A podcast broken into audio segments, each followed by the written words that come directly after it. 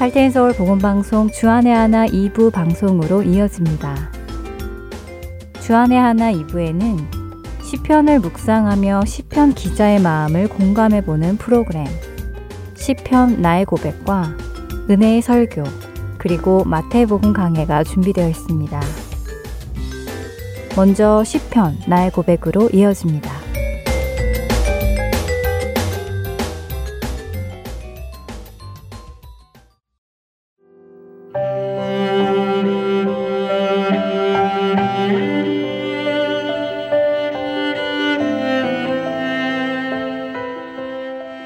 애청자 여러분 안녕하세요. 시편 나의 고백 진행의 민경은입니다. 속담 중에는 말에 관한 속담들이 꽤 많은데요. 우리가 잘 아는 가는 말이 고와야 오는 말이 곱다. 말 한마디에 천냥빛 갚는다. 발 없는 말이 천리 간다 같은 속담들도 있고요. 흔히 사용하지는 않지만 들어보면 미소가 지어지는 속담도 있습니다. 웃느라 한 말에 초상난다. 중마고오도 말 한마디에 갈라진다 같은 속담은 재미있는 것 같습니다.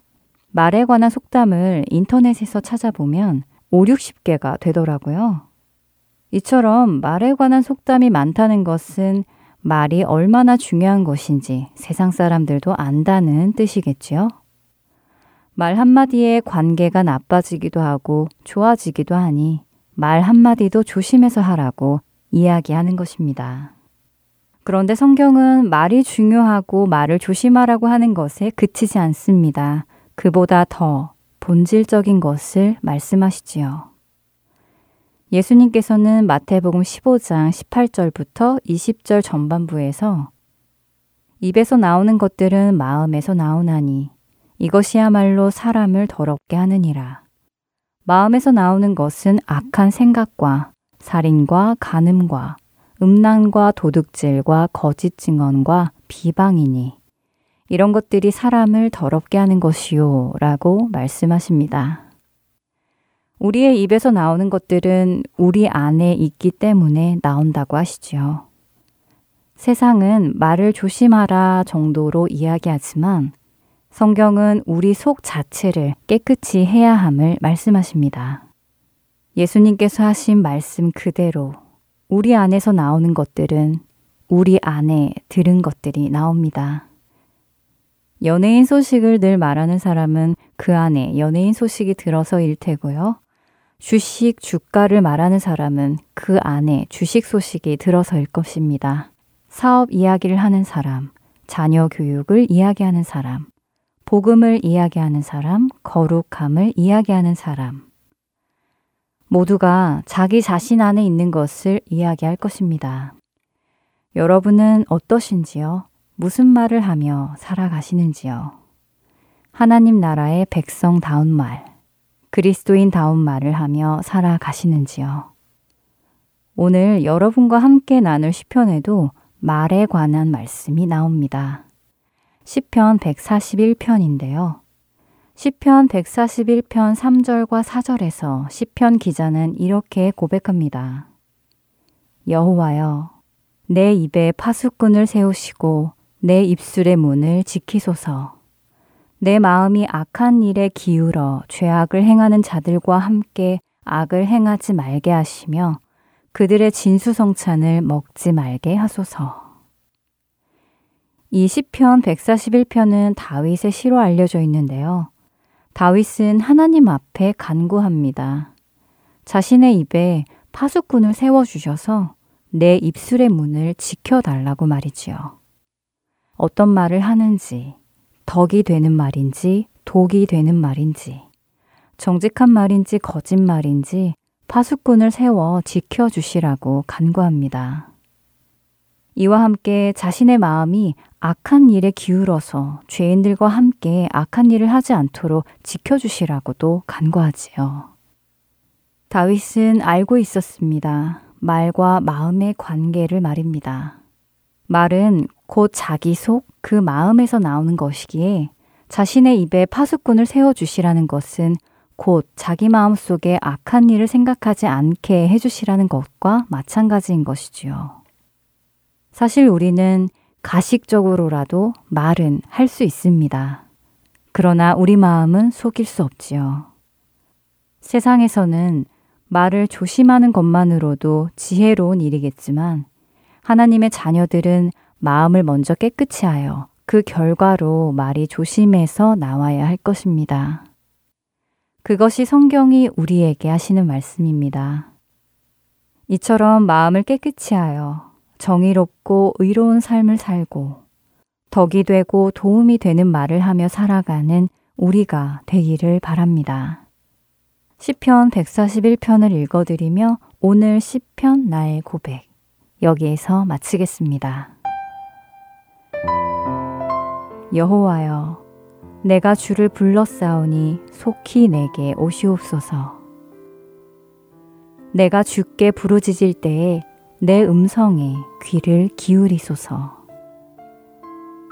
나의 기도가 주의 앞에 분향함과 같이 되며 나의 손 드는 것이 저녁 제사 같이 되게 하소서. 여호와여, 내 입에 파수꾼을 세우시고 내 입술의 문을 지키소서. 내 마음이 악한 일에 기울어 죄악을 행하는 자들과 함께 악을 행하지 말게 하시며 그들의 진수성찬을 먹지 말게 하소서. 의인이 나를 칠지라도 은혜로 여기며 책망할지라도 머리에 기름같이 여겨서 내 머리가 이를 거절하지 아니할지라. 그들의 재난 중에도 내가 항상 기도하리로다. 그들의 재판관들이 바위 곁에 내려 던져졌도다. 내 말이 닮으로 무리가 들으리로다. 사람이 밭가라 흙을 부스러뜨림 같이 우리의 해골이 수월 입구에 흩어졌도다. 주 여호와여, 내 눈이 주께 향하며 내가 주께 피하오니 내 영혼을 빈궁한 대로 버려 두지 마옵소서. 나를 지키사 그들이 나를 잡으려고 놓은 올무와 악을 행하는 자들의 함정에서 벗어나게 하옵소서. 아기는 자기 그물에 걸리게 하시고 나만은 온전히 면하게 하소서. 아멘.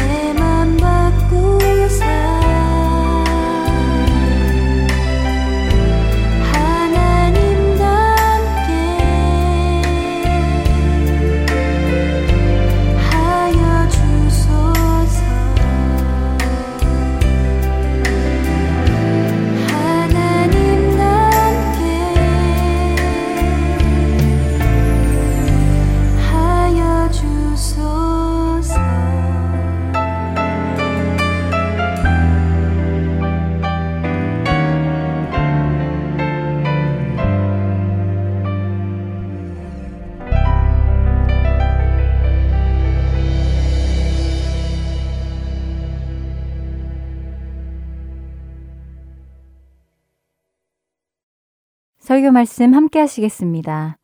노스캐롤라이나 그린스보로 한인 장로교회 한일철 목사님께서 역대하 26장 3절에서 5절까지의 말씀과 14절부터 23절까지의 말씀을 본문으로 우시아의 길, 강성 그 이후 라는 제목의 말씀 전해주십니다. 은혜 시간 되시길 바랍니다.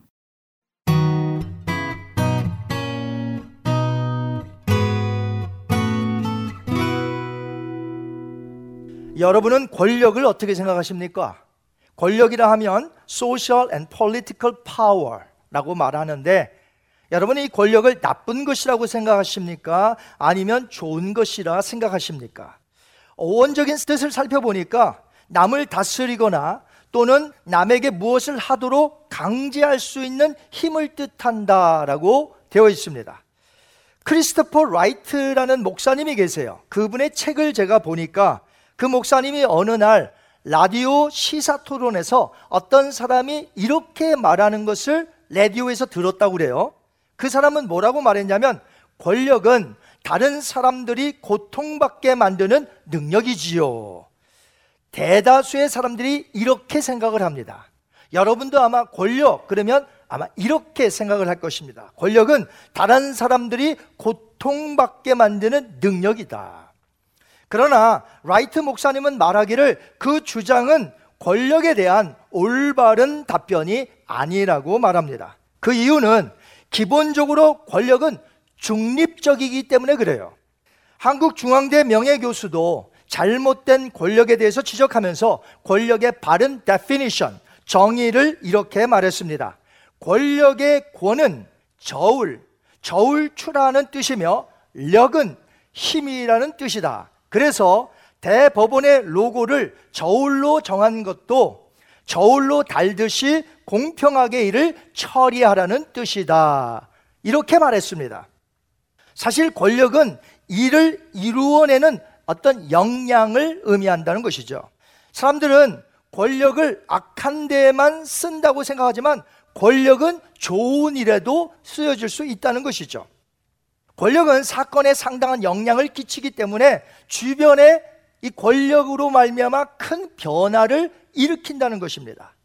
권력은 이렇게 중립적이지만 그 권력을 받은 사람들 자체가 어떻습니까? 죄인들이다 보니 많은 사람들에게 권력을 주면 선한 것보다는 악한 일에 쓰여지기 때문에 문제가 되는 것이죠. 그래서 권력 그러면 나쁘다고 생각하는 것이죠. 사실 권력이 문제가 아니라 사람이 문제라는 것이죠. 사람은 로봇이 아니기 때문에 권력을 가진 사람이 이제 맞닥뜨린 상황에 대해서 자신이 어떤 마음을 정하죠. 그리고 가지고 있는 권력으로 어떤 선택을 합니다. 라이트 목사님은 말하기를 권력을 가진 자가 마음을 정하고 선택권을 행사할 때를 가리켜 위험천만한 역량을 사람들이 하나님으로부터 받은 것이라 이렇게 묘사했어요. 그렇다면 권력을 바르게 사용하는 방법은 아주 없는 것일까요? 여러분은 어떻게 생각하십니까? 크리스찬들인 우리들은 어떤 위치에 있든지 어떤 권력을 가졌든지 하나님의 주신 파워로 선한 영향을 끼쳐야 될 줄 믿습니다. 오늘 저희는 왕의 막강한 권력을 받았던 우시아 한 사람을 좀 살펴보기를 원해요. 우시아는 16세에 남유다의 열 번째 왕이 되었으니 이른 나이에 막강한 왕의 권세를 가졌다고 볼 수가 있겠습니다. 우시아는 무려 52년간 남유다를 다스린 왕이었습니다. 문하세는 이 남유다를 55년간 다스렸어요. 문하세는 55년간 그러니까 우시아는 오늘 52년간 다스렸다고 했으니까 문하세가 가장 오랫동안 통치했고 그 다음에 우시아가 두 번째 52년간 남유다를 다스린 왕이라는 것이죠. 다행히 우시아는 그 막강한 권력을 일찍 받았음에도 불구하고 정직하게 행했다는 것입니다. 역대하 26장 4절을 보시면요. 여호와 보시기에 어떻게 해요? 정직하게 행하며 라고 되어 있습니다. 우시아가 정직하게 행할 수 있었던 것은 하나님의 말씀으로 우시아 왕 옆에서 어드바이즈를 해주었던 스가랴 선지자가 있었기 때문이라는 것이에요.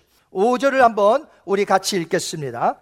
하나님의 묵시를 밝히 하는 스가랴가 사는 날에 하나님을 찾았고 그가 여호와를 찾을 동안에는 하나님이 어떻게 해요? 형통하게 하셨더라. 아멘.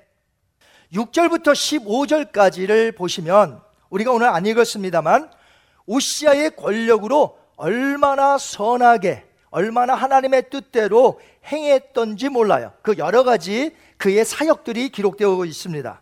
외교적인 면에서는요. 인접 국가들을 정벌하여 주변 국가에 그의 명성을 떨쳤습니다. 이 경제적인 면에서는 농업을 좋아했어요, 우시아가. 그래서 농업을 발전시켰고 백성들로 하여금 농사를 지어 풍성한 그런 음식을 먹을 수 있도록 했다는 것이죠.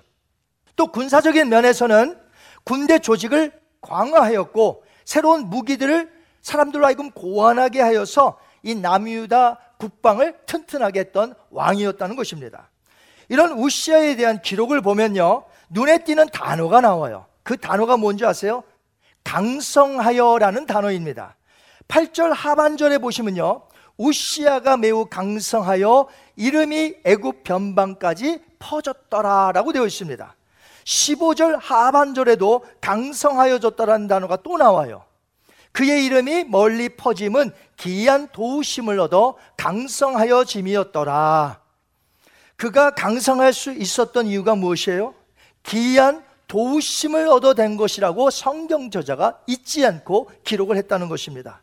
결국 1절부터 15절까지 우시아에 대한 가르침을 보면 누구의 도우심으로 그의 명성이 자자했다는 것이죠? 하나님의 놀라우신 도우심, 기이한 도우심으로 그가 국내외적으로 뛰어난 취적을 남겨 강성해졌다는 것을 기록한 것입니다. 항상 하나님을 찾는 우시아를 하나님께서 얼마나 기뻐하셨어요. 그래서 그를 기이하도록 그를 놀랍게 도와주시어 강성하게 하셨다는 것이죠. 우리가 살면서 하나님을 늘 찾아야 될 줄 믿습니다. 여러분은 여러분의 삶 속에서 하나님을 늘 찾으시나요? 여러분이 하나님을 찾으실 때 하나님은 우시아를 어떻게 해주셨죠? 우리가 하나님을 찾을 때 하나님도 그렇게 해주실 것이에요. 하나님이 우시아를 어떻게 해주셨어요? 한번 볼까요? 5절 하반절에 그가 여호와를 찾을 동안에는 하나님이 어떻게 해요? 형통하게 하셨더라. success. 성공하게 하셨더라라는 말씀이에요. 우리를 사랑하시고 우리를 이끄시는 하나님을 우리가 늘 찾으며 그분이 기뻐하시는 것이 무엇인지 늘 생각하며 행동할 때 하나님은 그 사람을 여러분들을 기이하도록 도와주실 것을 믿으시는 여러분 되시길 바랍니다. 저와 여러분과 여러분의 자녀들이 꼭 그렇게 되기를 저는 바래요. 하나님을 늘 사랑하고 말씀대로 사시는 여러분 되시기 바랍니다. 그런데 그렇게 정직하고 겸손했던 우시아에 대한 기사 내용이 16절부터 완전히 180도 바뀐다는 것입니다. 16절 상반절 한번 보겠습니다. 같이 읽습니다. 그가 강성해짐에 그의 마음이 교만하여 악을 행하여 그의 하나님 여호와께 범죄하되 조금 전에 두 번씩 기록했던 강성하여는 무슨 뜻이에요? 하나님이 그가 정직하고 겸손했더니 하나님이 그를 기이한 도우심으로 그의 성공이 이루어졌다라는 것을 강조하기 위해서 두 번씩이나 강성하여지고라는 단어를 썼어요. 그러나 16절에 나오는 이 강성하여짐에는 이제 우시아가 어디서부터 문제가 생겼는지, 어디서부터 잘못되었는지를 설명해 주는 단어가 바로 이 강성해짐에라는 단어예요. 우시아는 이제 교만한 마음으로 자신의 명성과 나라의 부강함이 자신의 능력 때문인 줄 알아 그 가진 권력으로 죄악을 범했다는 것입니다. 그동안 정직하고 겸손했던 우시아가 어떻게 그 권력을 악하게 남용하는데 사용하는 대로 바뀔 수가 있었을까? 아까 읽었습니다만 5절에 그 해답이 있습니다. 우리 다시 한번 5절을 읽어볼게요. 여러분들 한번 그 이유를 찾아보세요. 같이 읽습니다. 시작. 하나님의 묵시를 밝히 하는 스가랴가 사는 날에 하나님을 찾았고 그가 여호와를 찾을 동안에는 하나님이 형통하게 하셨더라. 아멘. 우시아는 스가랴 선지자가 사는 날 동안에만 하나님을 찾았다는 것이에요. 그런데 스가랴가 죽자 말자 그 뒤로는 우시아는 자기 마음대로 살았다는 것이에요. 교만하게 교만한 마음을 가져 하나님을 떠났다는 것입니다. 이제 정치력, 군사력, 이제는 종교적인 면까지 그가 가진 막강한 권력으로 행사하려고 범죄를 저질렀다는 것이에요. 16절 하반절입니다. 그가 하나님에게 어떤 범죄를 범했는지 곧 여호와의 성전에 들어가서 무엇을 한지라 향단에 분양하려 한지라. 우시아는 제사장 외에 들어갈 수 없는 성전 안에 생추어리로 들어가서 분양하려는 죄를 범했던 것입니다. 율법에 의하면 성소의 일은 아무나 하는 것이 아니에요. 아론의 후손인 레위 지파 사람들만 제사장들로서 그들이 성소의 일을 할 수가 있었습니다. 유대인이었던 우시아가 그 율법의 규정을 몰랐을 리 없습니다. 그럼 그가 왜 그렇게 했을까요? 학자들은 말합니다. 우시아의 이런 행위는 아마도 왕과 제사장을 겸하는 그런 다른 이방 나라의 풍습을 보고 배웠을 것이라는 것이에요. 이 근동 지역에는요, 어떤 나라들마다 왕이 제사장의 일까지 겸하는 일이 많았습니다. 왜냐하면 제사장이 굉장히 그, 그 나라마다 신에게 드리는 그 중간 역할이죠. 제사장 같은 역할을 그 왕이 함으로 독보적인 역할을 했던 것이에요. 다른 나라들은 거의 많이 그렇게 했다는 것이죠. 그런데 다른 나라에서는 왕이 제사장 직책을 겸하는데 나는 막강한 권력을 가진 우시아 내가 제사장직을 못한다? 이건 말도 안 되는 일이라고 생각을 한 것이에요. 견딜 수가 없었던 것이 내가 막강한 권력을 가진 왕인데 못하는 것이 있다? 이거는 견딜 수가 없었던 것이에요. 여러분, 교만은 사람을 이상하게 만드는 괴물로 변하게 만든다는 것이에요. 무엇이요? 교만이. 교만하거나 거만한 사람들을 보시면 자신이 모든 것을 다 간섭하고 다 주관하고 싶어 합니다. 너끈히 그런 일들을 다 할 수 있다고 자기의 능력을 과시한다는 거죠. 누가요? 교만한 사람이. 그래서 교만한 사람은 자신에게 금지된 일이 있다는 것을 견딜 수 없어요. 그래서 낄 때, 안 낄 때 구분하지 못하고 모든 일에 나서서 교만하게 무례히 행하는 것입니다. 전에는 선지자의 말에 경청하여 그 말씀대로 따라 살았던 우시아가 이제는 교만해지니까 신실한 대제사장 아사라의 말을 듣지 않습니다. 선지자들의 말, 제사장들의 말 듣지 않습니다.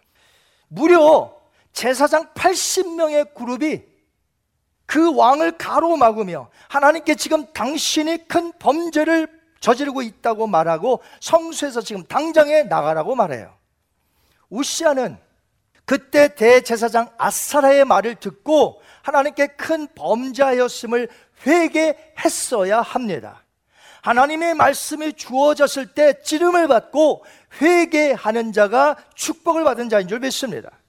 그런데 그때 말을 듣기만 했으면 우시아는 정말 남은 여생도 겸손하게 하나님께 복을 받으며 섬길 수 있었을 텐데 그때 듣지 않았고 제사장들이 분양하지 못하도록 막으니까 교만하게 화를 크게 내면서 분양하려는 순간 그 이마에 나병이 생기고 맙니다. 겸손과 교만은 이처럼 완전히 다른 행동을 하게 되며 완전히 다른 결과를 가져오게 된다는 것이죠. 잠언서 15장 33절을 개혁 성경이 아니라 히브리어 직역 성경으로 보면 이렇게 되어 있습니다. 여호와를 경외하는 것이 지혜의 훈계라. 영광 앞에는 겸손함이 있다. 잠언서 16장 18절에도 역시 히브리어 직역 성경으로 보면 이렇게 되어 있습니다. 파멸 앞에는 교만이 있고 실패 앞에는 영의 교만함이 있다. 자, 영광 앞에는 무엇이 있습니까? 겸손이 있습니다. 그럼 파멸 앞에는 무엇이 있나요? 교만이 있다는 것입니다. 우리가 가슴에 깊이 새겨야 할 말씀입니다. 겸손과 교만은 서로 완전히 다른 길이요. 서로 완전히 다른 결과를 가져온다는 것이에요. 기억하시기 바랍니다. 마치 천국과 지옥이 같은 길일 수 없듯이 그리고 같은 결과를 가져올 수 없듯이 겸손과 교만이 이렇게 서로 다르다는 것이에요. 그렇기에 겸손했다가 교만해지는 것보다 교만했다가 겸손해지는 것이 훨씬 더 낫다는 것입니다. 문하세는 교만하여 자신의 권력을 악하게 악하게 사용하였다가 후에 바벨론 포로로 잡혀가죠. 그런데 그곳에서 하나님 앞에 진실로 회개하였고 하나님의 얼굴을 만지는 시간을 가졌다는 것이죠. 그리고 그가 왕궁으로 복귀한 후에 남은 4, 5년 동안 짧은 기간이었죠. 왕궁으로 복귀하여서 겸손하게 종교 개혁에 힘쓰다가 죽었습니다. 그런데 우시아의 경우는 이 문하세와 완전히 정반대입니다. 정직하고 겸손하게 살다가 나중에 교만하여져서 결국 자신이 제사장의 역할까지 하게 되었다는 것이죠. 제사장들이 막으니까 뿌리치며 화를 내다가 나병에 걸리어 다시는 왕궁으로 복귀하지 못한 채 별궁에 갇혀서 10년 동안 살다가 죽게 됩니다. 초대왕 사울을 아시죠? 그가 어떻게 했습니까? 사무엘이 와서 주관하기로 되어 있는 이 제사를 초대왕 사울이 자기가 그 제사를 직접 주관하여 드렸다가 하나님께로부터 버림을 받았습니다. 그런 것을 본다면 웃시야는 교만했던 사울 왕의 전철을 그대로 밟은 것이죠. 교만은 그냥 인간의 죄악의 리스트 중에 하나가 아닙니다. 교만은 패망이요, 멸망하는 지름길이에요. 그 정도로 무서운 것이 교만이라는 것이에요. 여러분, 아담이 타락한 것은 하나님의 말씀에 disobey 했죠? 불순종했어요. 그러나 그 죄, 불순종한 죄를 들여다보면 무슨 죄예요? 교만죄입니다. 사탄이 그를 속였어요. 너가 저것을 먹는 날에 하나님같이 되리라. 그 말에 속아 넘어갔어. 하나님처럼 되려고 선악을 구별하고 하나님처럼 되려고 따먹은 거 아닙니까? 즉 불순종의 죄를 들여다보니 교만이란 죄가 있었다는 것이에요. 여러분 교만했다가는 그야말로 끝장인 것이에요. 우리는 늘 겸손해야 될 줄 믿습니다. 우시아는 스가랴 선지자가 없어도 계속해서 하나님을 경외했어야만 했습니다.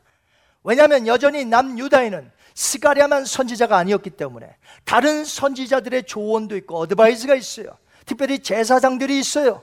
그렇기 때문에 우시아는 스가랴가 죽었다 할지라도 다른 제사장들과 선지자들의 말에 귀를 기울여 했습니다.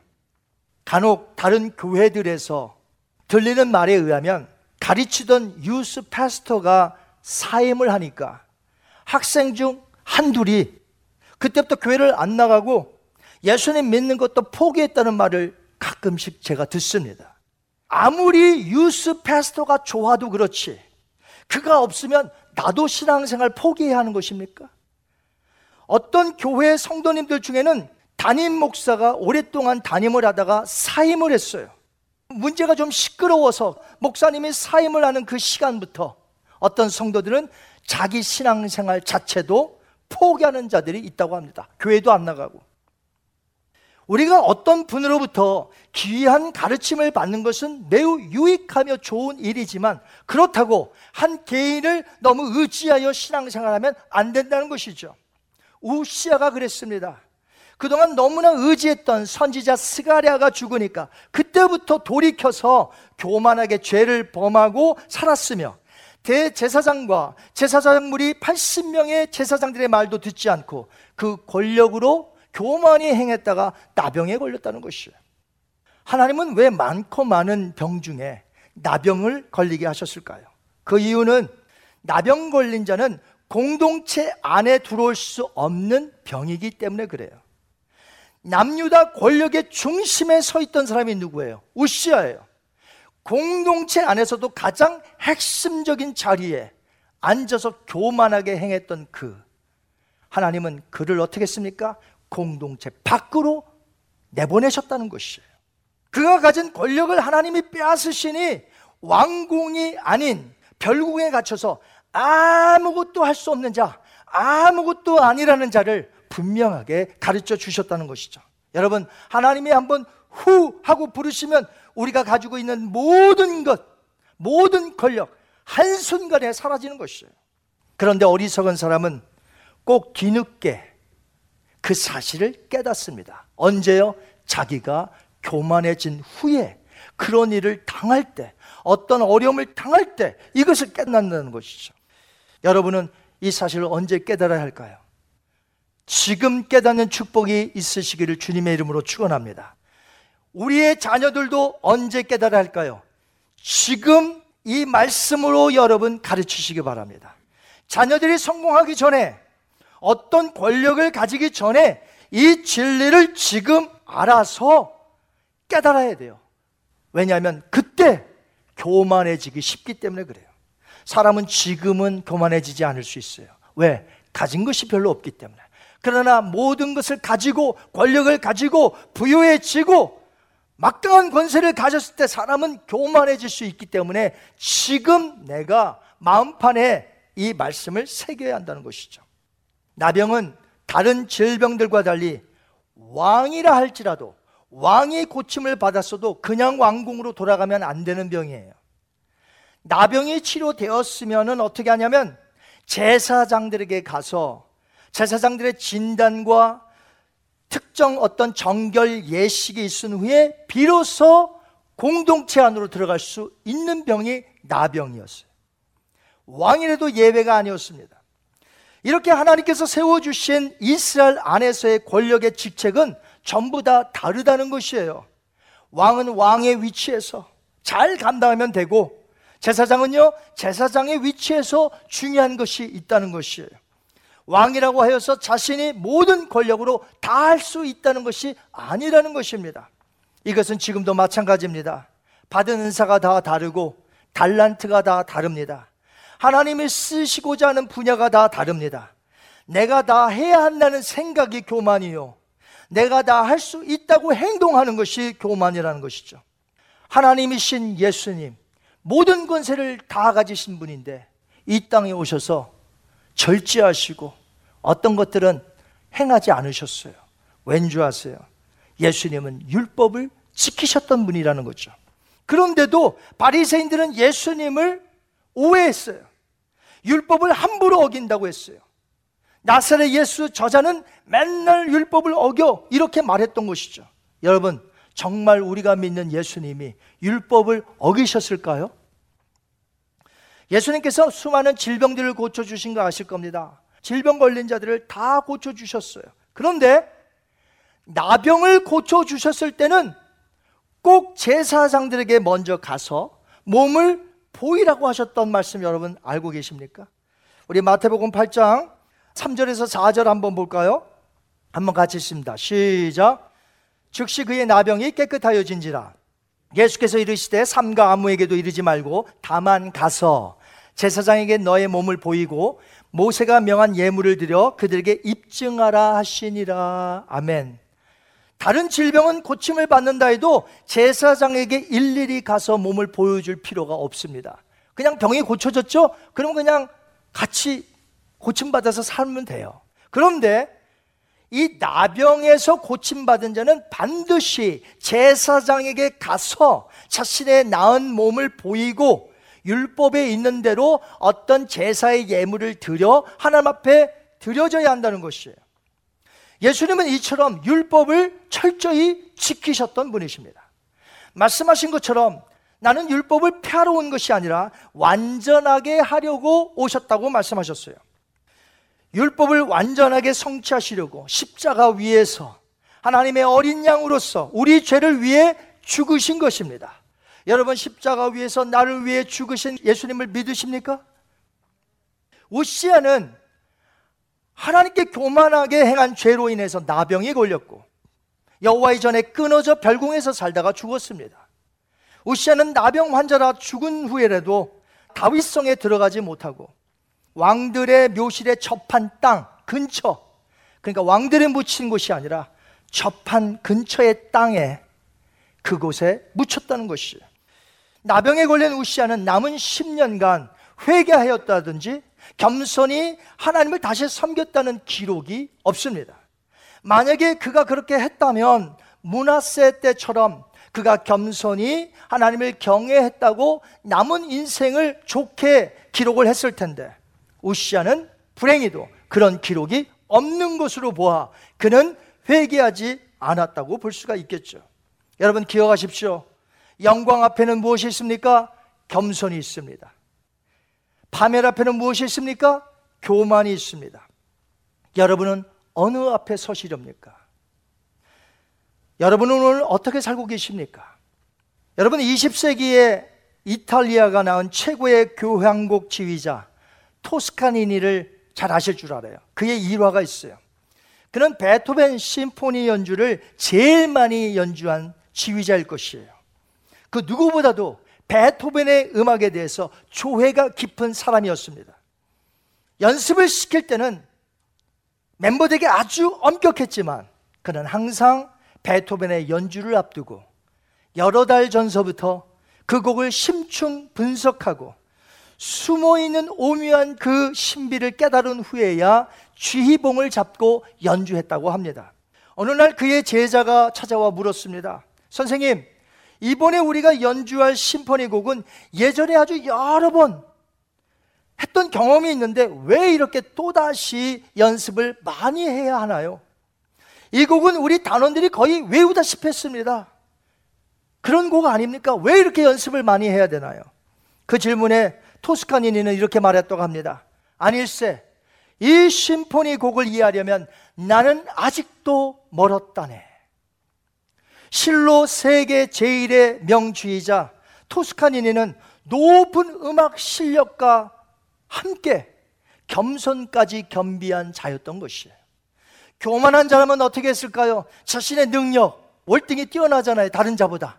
명성이 있어요. 수많은 경험이 있어요. 이걸 바탕으로 대충 연습해도 다른 오케스트라보다 성공적으로 잘 할 수 있을 텐데 그러면서 연습을 제대로 하지 않았을 것입니다. 나만치 않은 사람이 어디 있어? 라며 교만할 때에 그 사람은 그 성공한 자리에서 무너져 내리게 되어 있다는 것이죠. 그러나 그 곡을 마치 처음 대하듯이 또 연구하고 묵상하여 이 베토벤의 곡을 그대로 청중들에게 전달해 주고 싶은 마음에서 그의 겸손함을 우리는 발견할 수 있습니다. 여러분은 오늘 얼마나 겸손하십니까? 여러분이 어떤 것들을 결정할 수 있는 위치라면 여러분은 어느 정도의 권력을 하나님께로부터 부여받은 자입니다. 권력은 중립적인 것이라고 제가 말씀을 드렸습니다. 그렇기 때문에 하나님의 뜻 가운데서 겸손함으로 내가 받은 이 권력을 선하게 사용해야 한다는 것이죠. 요셉을 보십시오. 다니엘을 보십시오. 느헤미야, 스룹바벨, 에스더, 모르드게 다 겸손하게 정치했던 사람들이에요. 다 겸손하게 자신이 가진 권력으로 하나님께 영광을 돌렸던 사람들이에요. 겸손히 행한 그들 앞에 영광이 있었다는 것이죠.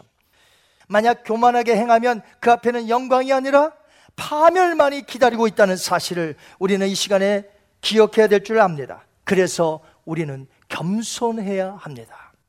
겸손과 친구 삼으시기 바랍니다. 남들이 여러분을 칭찬하고 부추길 때도 우쭐거리거나 교만하지 마시기 바랍니다. 늘 낮아지셔야 돼요. 겸손하셔야 돼요.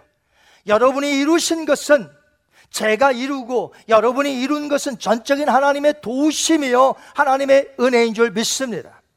오늘 말씀을 듣는 여러분들 중에 잠시라도 교만한 마음을 가졌다면 오늘 분명히 성령께서 여러분의 마음을 터치하셔서 여러분에게 겸손해지려는 앞으로도 겸손해지려는 그 마음을 주실 줄 믿습니다.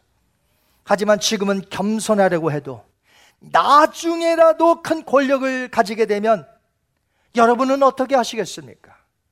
문제는 지금보다 더 잘 될 때, 부여할 때, 명성을 얻었을 때, 큰 권력을 가졌을 때가 문제라는 것이에요.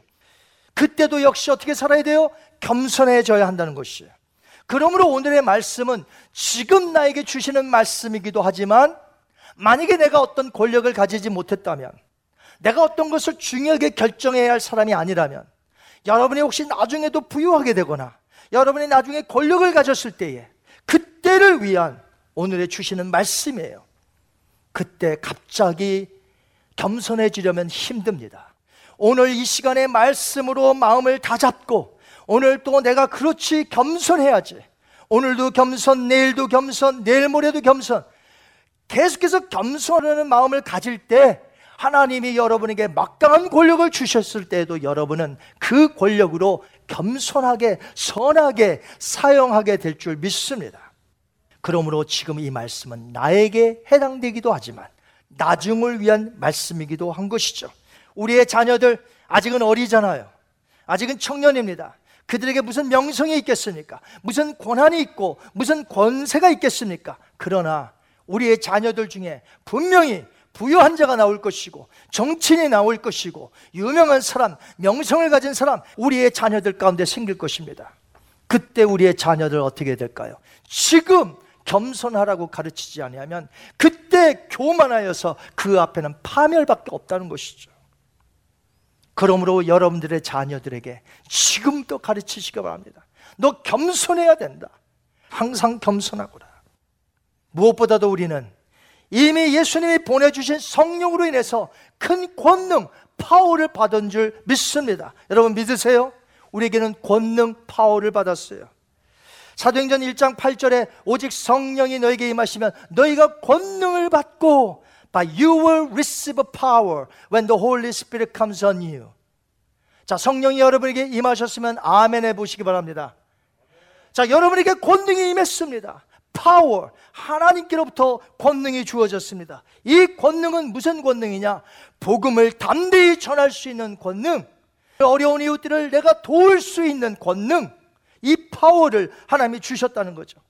어려운 자를 보고도 남몰래 하는 것, 이것은 하나님이 주신 파워를 지금 여러분 남용하는 것이에요. 우리는 이웃들을 섬겨야 됩니다.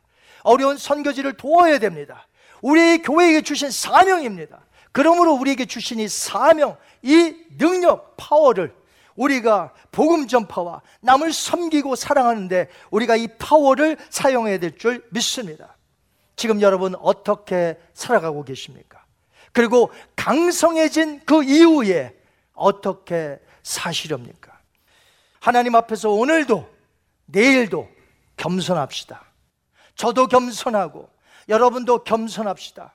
날마다 하나님의 은혜라고 고백합시다. 죽는 순간까지 나의 나된 것은 하나님의 은혜입니다. 라고 고백하며 받은 능력, 복음의 능력, 그리고 세상적으로 주시는 사회적, 경제적 어떤 그 파워와 권세를 주실 때 그것을 잘 이용하여 사용하여 하나님 앞에 영광을 돌리시는 저와 여러분이 되시기를 주님의 이름으로 축원합니다.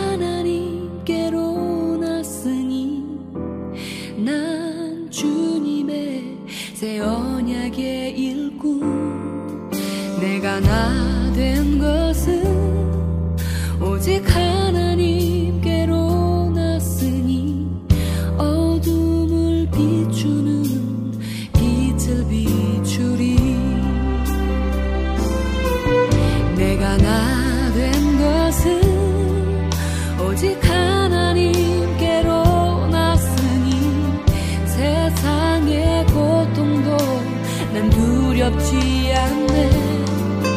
내 몸에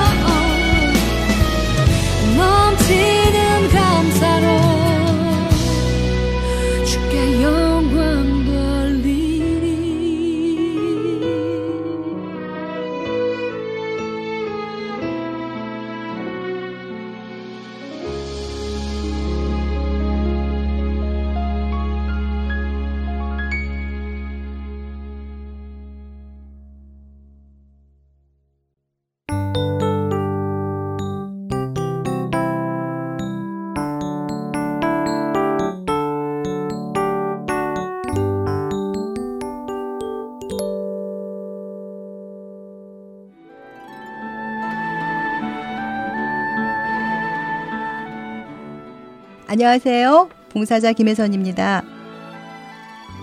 매주 금요일마다 CD를 각 지역으로 배송해 드리는데요. 최근 CD를 받지 못하시는 분, 파손된 CD를 받으시는 분들이 많다는 소식을 들었습니다. 매주 만들어지는 CD에는 많은 분들의 정성이 담겨 있고 예수 그리스도의 복음이 담겨져 있습니다. CD가 잘 전달이 되지 않을 때 저희 또한 마음이 너무 아픈데요. 혹시 CD를 받지 못하셨거나 부서진 CD를 받으셨을 때에는 저희에게 연락을 주세요. 사무실 전화번호 602-866-8999입니다.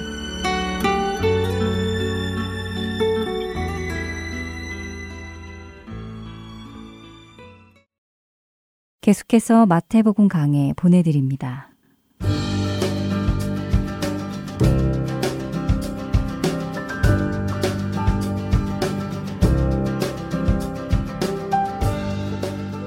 할텐 서울 복음 방송 애청자 여러분 안녕하세요. 마태복음 강의 김태정 목사입니다. 지난 시간에 우리는 마태복음 26장의 내용을 통해 예수님께서 잡히시던 순간의 모습을 살펴보았습니다. 오늘은 27장을 통해 예수님께서 신문을 받으시던 때의 모습을 살펴보겠습니다. 먼저 1절과 2절의 말씀입니다. 새벽에 모든 대제사장과 백성의 장로들이 예수를 죽이려고 함께 의논하고 결박하여 끌고 가서 총독 빌라도에게 넘겨주니라. 대제사장 무리들은 사람들의 소요를 최소한으로 하기 위해 새벽에 모든 것을 진행하려고 합니다. 원래 그들이 생각하기에는 예수님을 따르는 무리를 의식해서 명절에는 예수님을 잡지 않으려고 했지만 동시에 예수님께서 언제 또 예루살렘으로 올라오실지 모르기 때문에 이번 기회를 놓치고 싶지 않았던 것도 그들의 마음이었을 것입니다. 그런데 생각지도 못한 기회가 생겼습니다. 예수님의 제자인 가룟 유다를 통해 예수님을 조용히 잡을 수 있는 방법이 생긴 것입니다. 그래서 그들은 명절이고 새벽이었지만 한시라도 빨리 이 일을 처리하고자 한 것입니다. 그런데 그들은 예수님을 직접 처형하지 않고 예수님을 다급하게 총독 빌라도에게 넘깁니다. 조금이라도 빨리 일 처리를 하려면 그들 스스로 예수님을 처형했어야 했는데 요한복음 18장 31절 하반절에 기록된 우리에게는 사람을 죽이는 권한이 없나이다 라며 예수님을 빌라도에게 넘깁니다.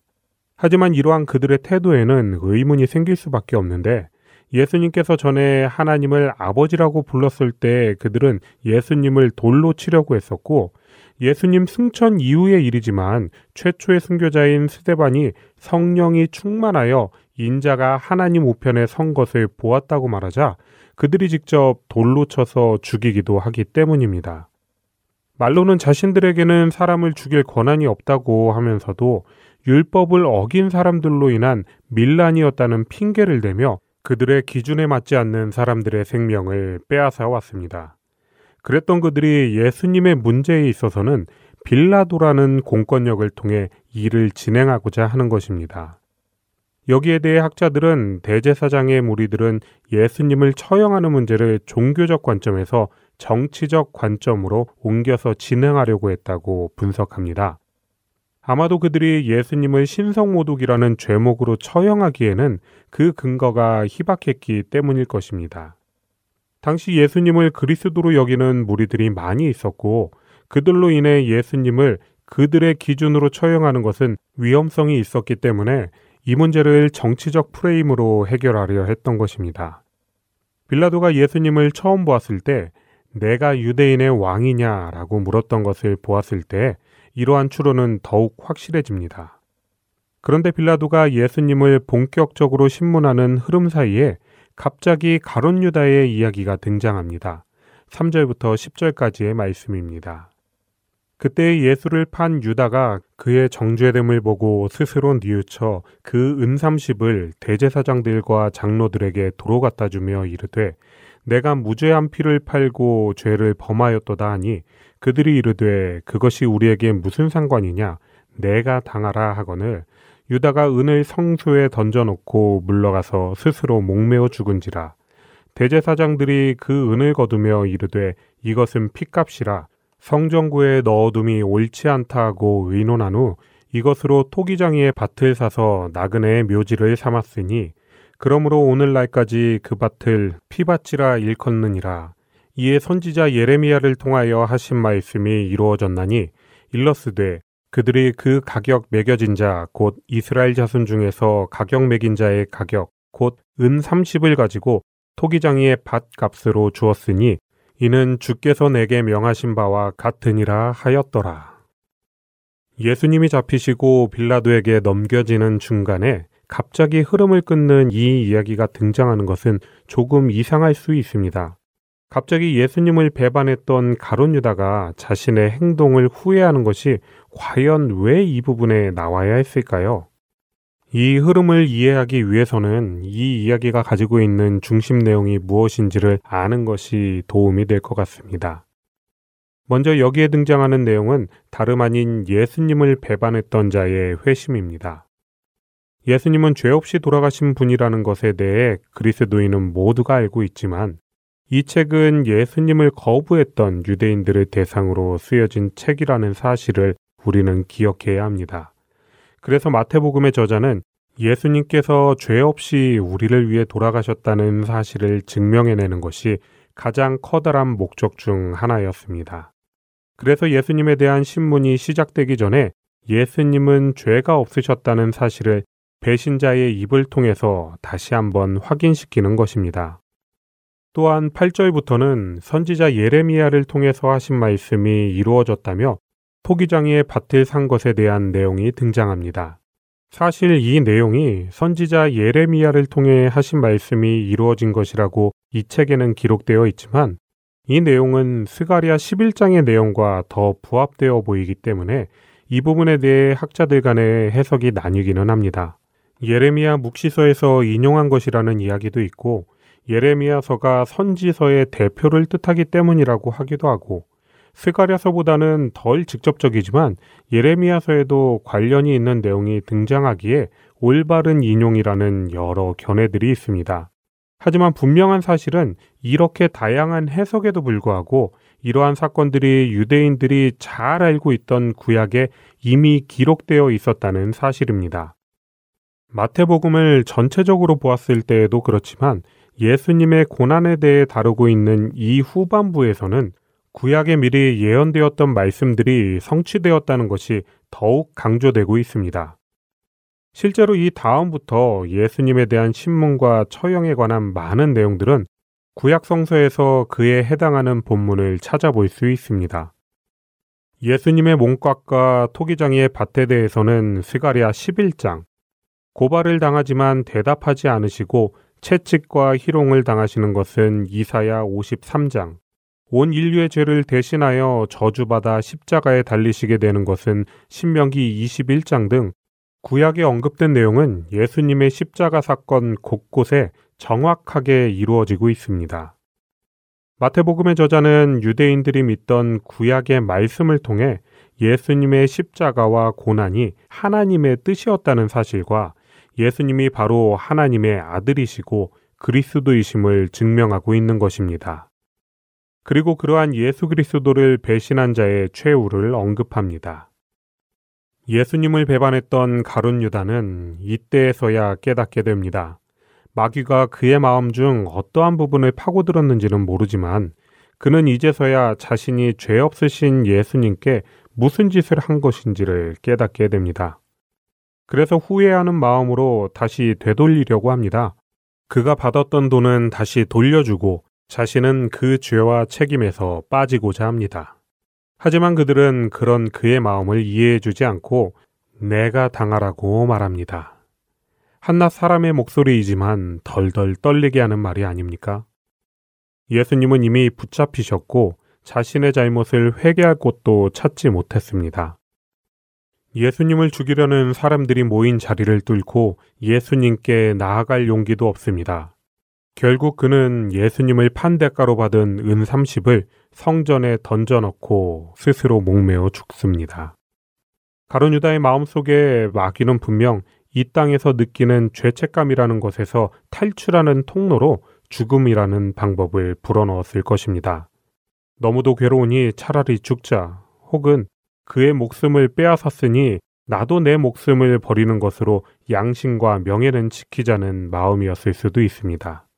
하지만 육체적 죽음이 그의 죄를 해결할 수는 없습니다. 마귀의 속임수에 최후까지 마음을 빼앗긴 그에게 남겨진 것은 하나님께 돌아가지 못하는 영원한 죽음이었습니다. 만일 가룟 유다가 진심으로 회심하고 다시 예수님을 찾아갔다면 그 자리에서 무릎을 꿇고 회개했다면 어떤 일이 일어났을까요? 예수님께서 우리의 죄를 위해 희생하시는 사실은 여전히 변함이 없겠지만 최후의 순간에 구원을 받은 한평 강도처럼 혹시 살아남았다면 자신의 과거를 채찍질하며 가장 열심히 예수님을 위해 살아가지 않았을까요? 하지만 안타까운 것은 그는 후회는 했지만 회개하지는 못했습니다.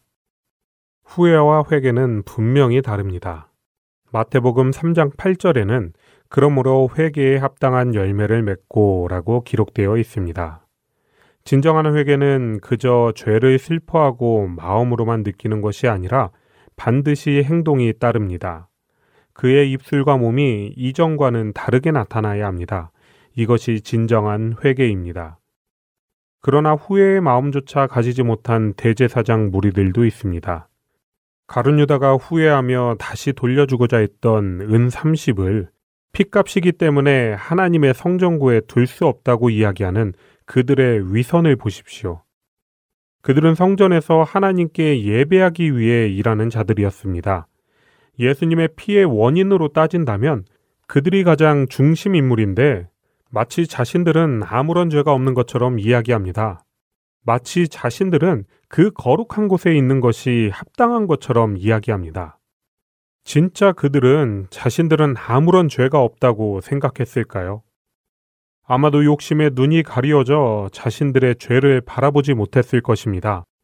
그들은 자신들의 판단과 결정을 최대한 자기에게 유리하게 그리고 자기의 욕심이 아닌 하나님을 위해 이 일을 진행한다고 스스로를 최면하고 속였을 것입니다. 그들은 예수님이 하나님의 아들도 아니면서 백성을 미혹하고 있기 때문에 거룩하신 하나님의 이름을 위해 자신의 손에 피를 묻힌다고 자기 합리화를 하고 있었을 것입니다. 하지만 이사야 53장 4절에는 그는 실로 우리의 질고를 지고 우리의 슬픔을 당하였거늘 우리는 생각하기를 그는 징벌을 받아 하나님께 맞으며 고난을 당한다 하였노라 라고 분명하게 기록되어 있습니다. 이미 수천 년 전에 이들의 완악함과 외식을 알고 계신 하나님께서는 선지자 이사야의 입을 통해 먼저 말씀하셨습니다.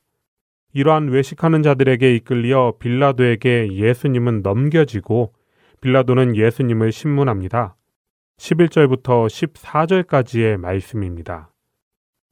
예수께서 총독 앞에 섰음에 총독이 물어 이르되 내가 유대인의 왕이냐 예수께서 대답하시되 내 말이 옳도다 하시고 대제사장들과 장로들에게 고발을 당하되 아무 대답도 아니하시는지라. 이에 빌라도가 이르되 그들이 너를 쳐서 얼마나 많은 것으로 증언하는지 듣지 못하느냐 하되 한마디도 대답하지 아니하시니 총독이 크게 놀라워하더라. 빌라도가 예수님께 가장 처음 묻는 질문이 내가 유대인의 왕이냐라는 것으로 보았을 때 대제사장들과 장로들은 예수님이 무리를 선동하여 로마에 대항할 인물이라고 고발했을 것입니다. 그리고 그에 대한 수많은 거짓 증언에도 예수님께서는 유대인의 왕이냐는 질문 외에는 어떠한 것에도 대답하지 않으십니다. 그저 그의 백성을 구원할 왕이시기에 이 일을 겪는 것임을 확실하게 말씀하실 뿐 자신의 무죄를 위해서 세상의 권력에 단 한마디의 변명도 하지 않으십니다. 이미 예수님께서는 이 일이 하나님의 계획 안에 있는 것이며 반드시 이루어져야 할 것을 아셨기 때문에 이사야 53장 7절에 기록된 그가 곤욕을 당하여 괴로울 때에도 그의 입을 열지 아니하였으며 마치 도수장으로 끌려가는 어린 양과 털 깎는 자 앞에서 잠잠한 양같이 그의 입을 열지 아니하였도다라는 말씀처럼 그저 순종하셨습니다. 한마디 한마디 시시비비를 따져가며 자신의 무죄를 증명해야 하고 하나라도 남김없이 우리의 권리를 찾아야 하는 것이 당연한 지금 이 시대의 성공 모델을 생각해 본다면 예수님은 정말 바보 같은 분입니다. 하지만 그것은 우리가 예수님의 사명이 무엇인지 생각하지 않았을 때의 문제입니다. 예수님은 죽으러 오셨습니다. 저주받기 위해 우리에게 오셨습니다.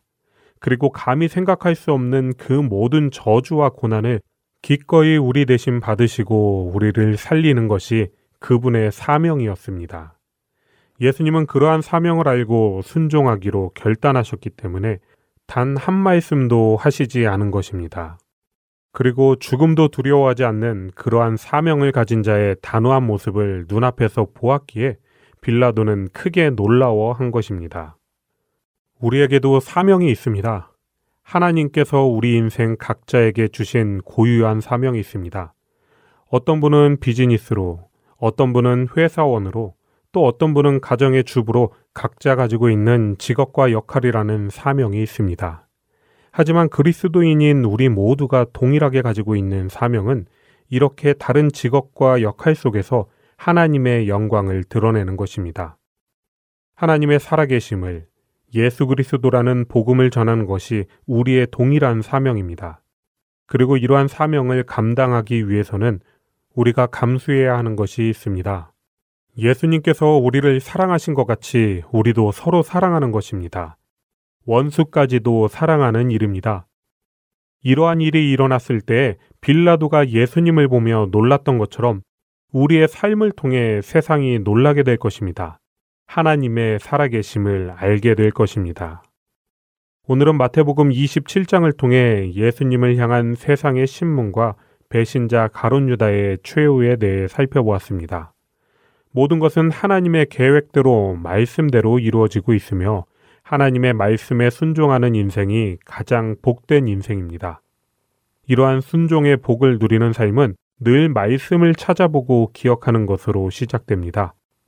잠언 9장 10절에는 여호와를 경외하는 것이 지혜의 근본이요 거룩하신 자를 아는 것이 명철이니라고 기록되어 있습니다.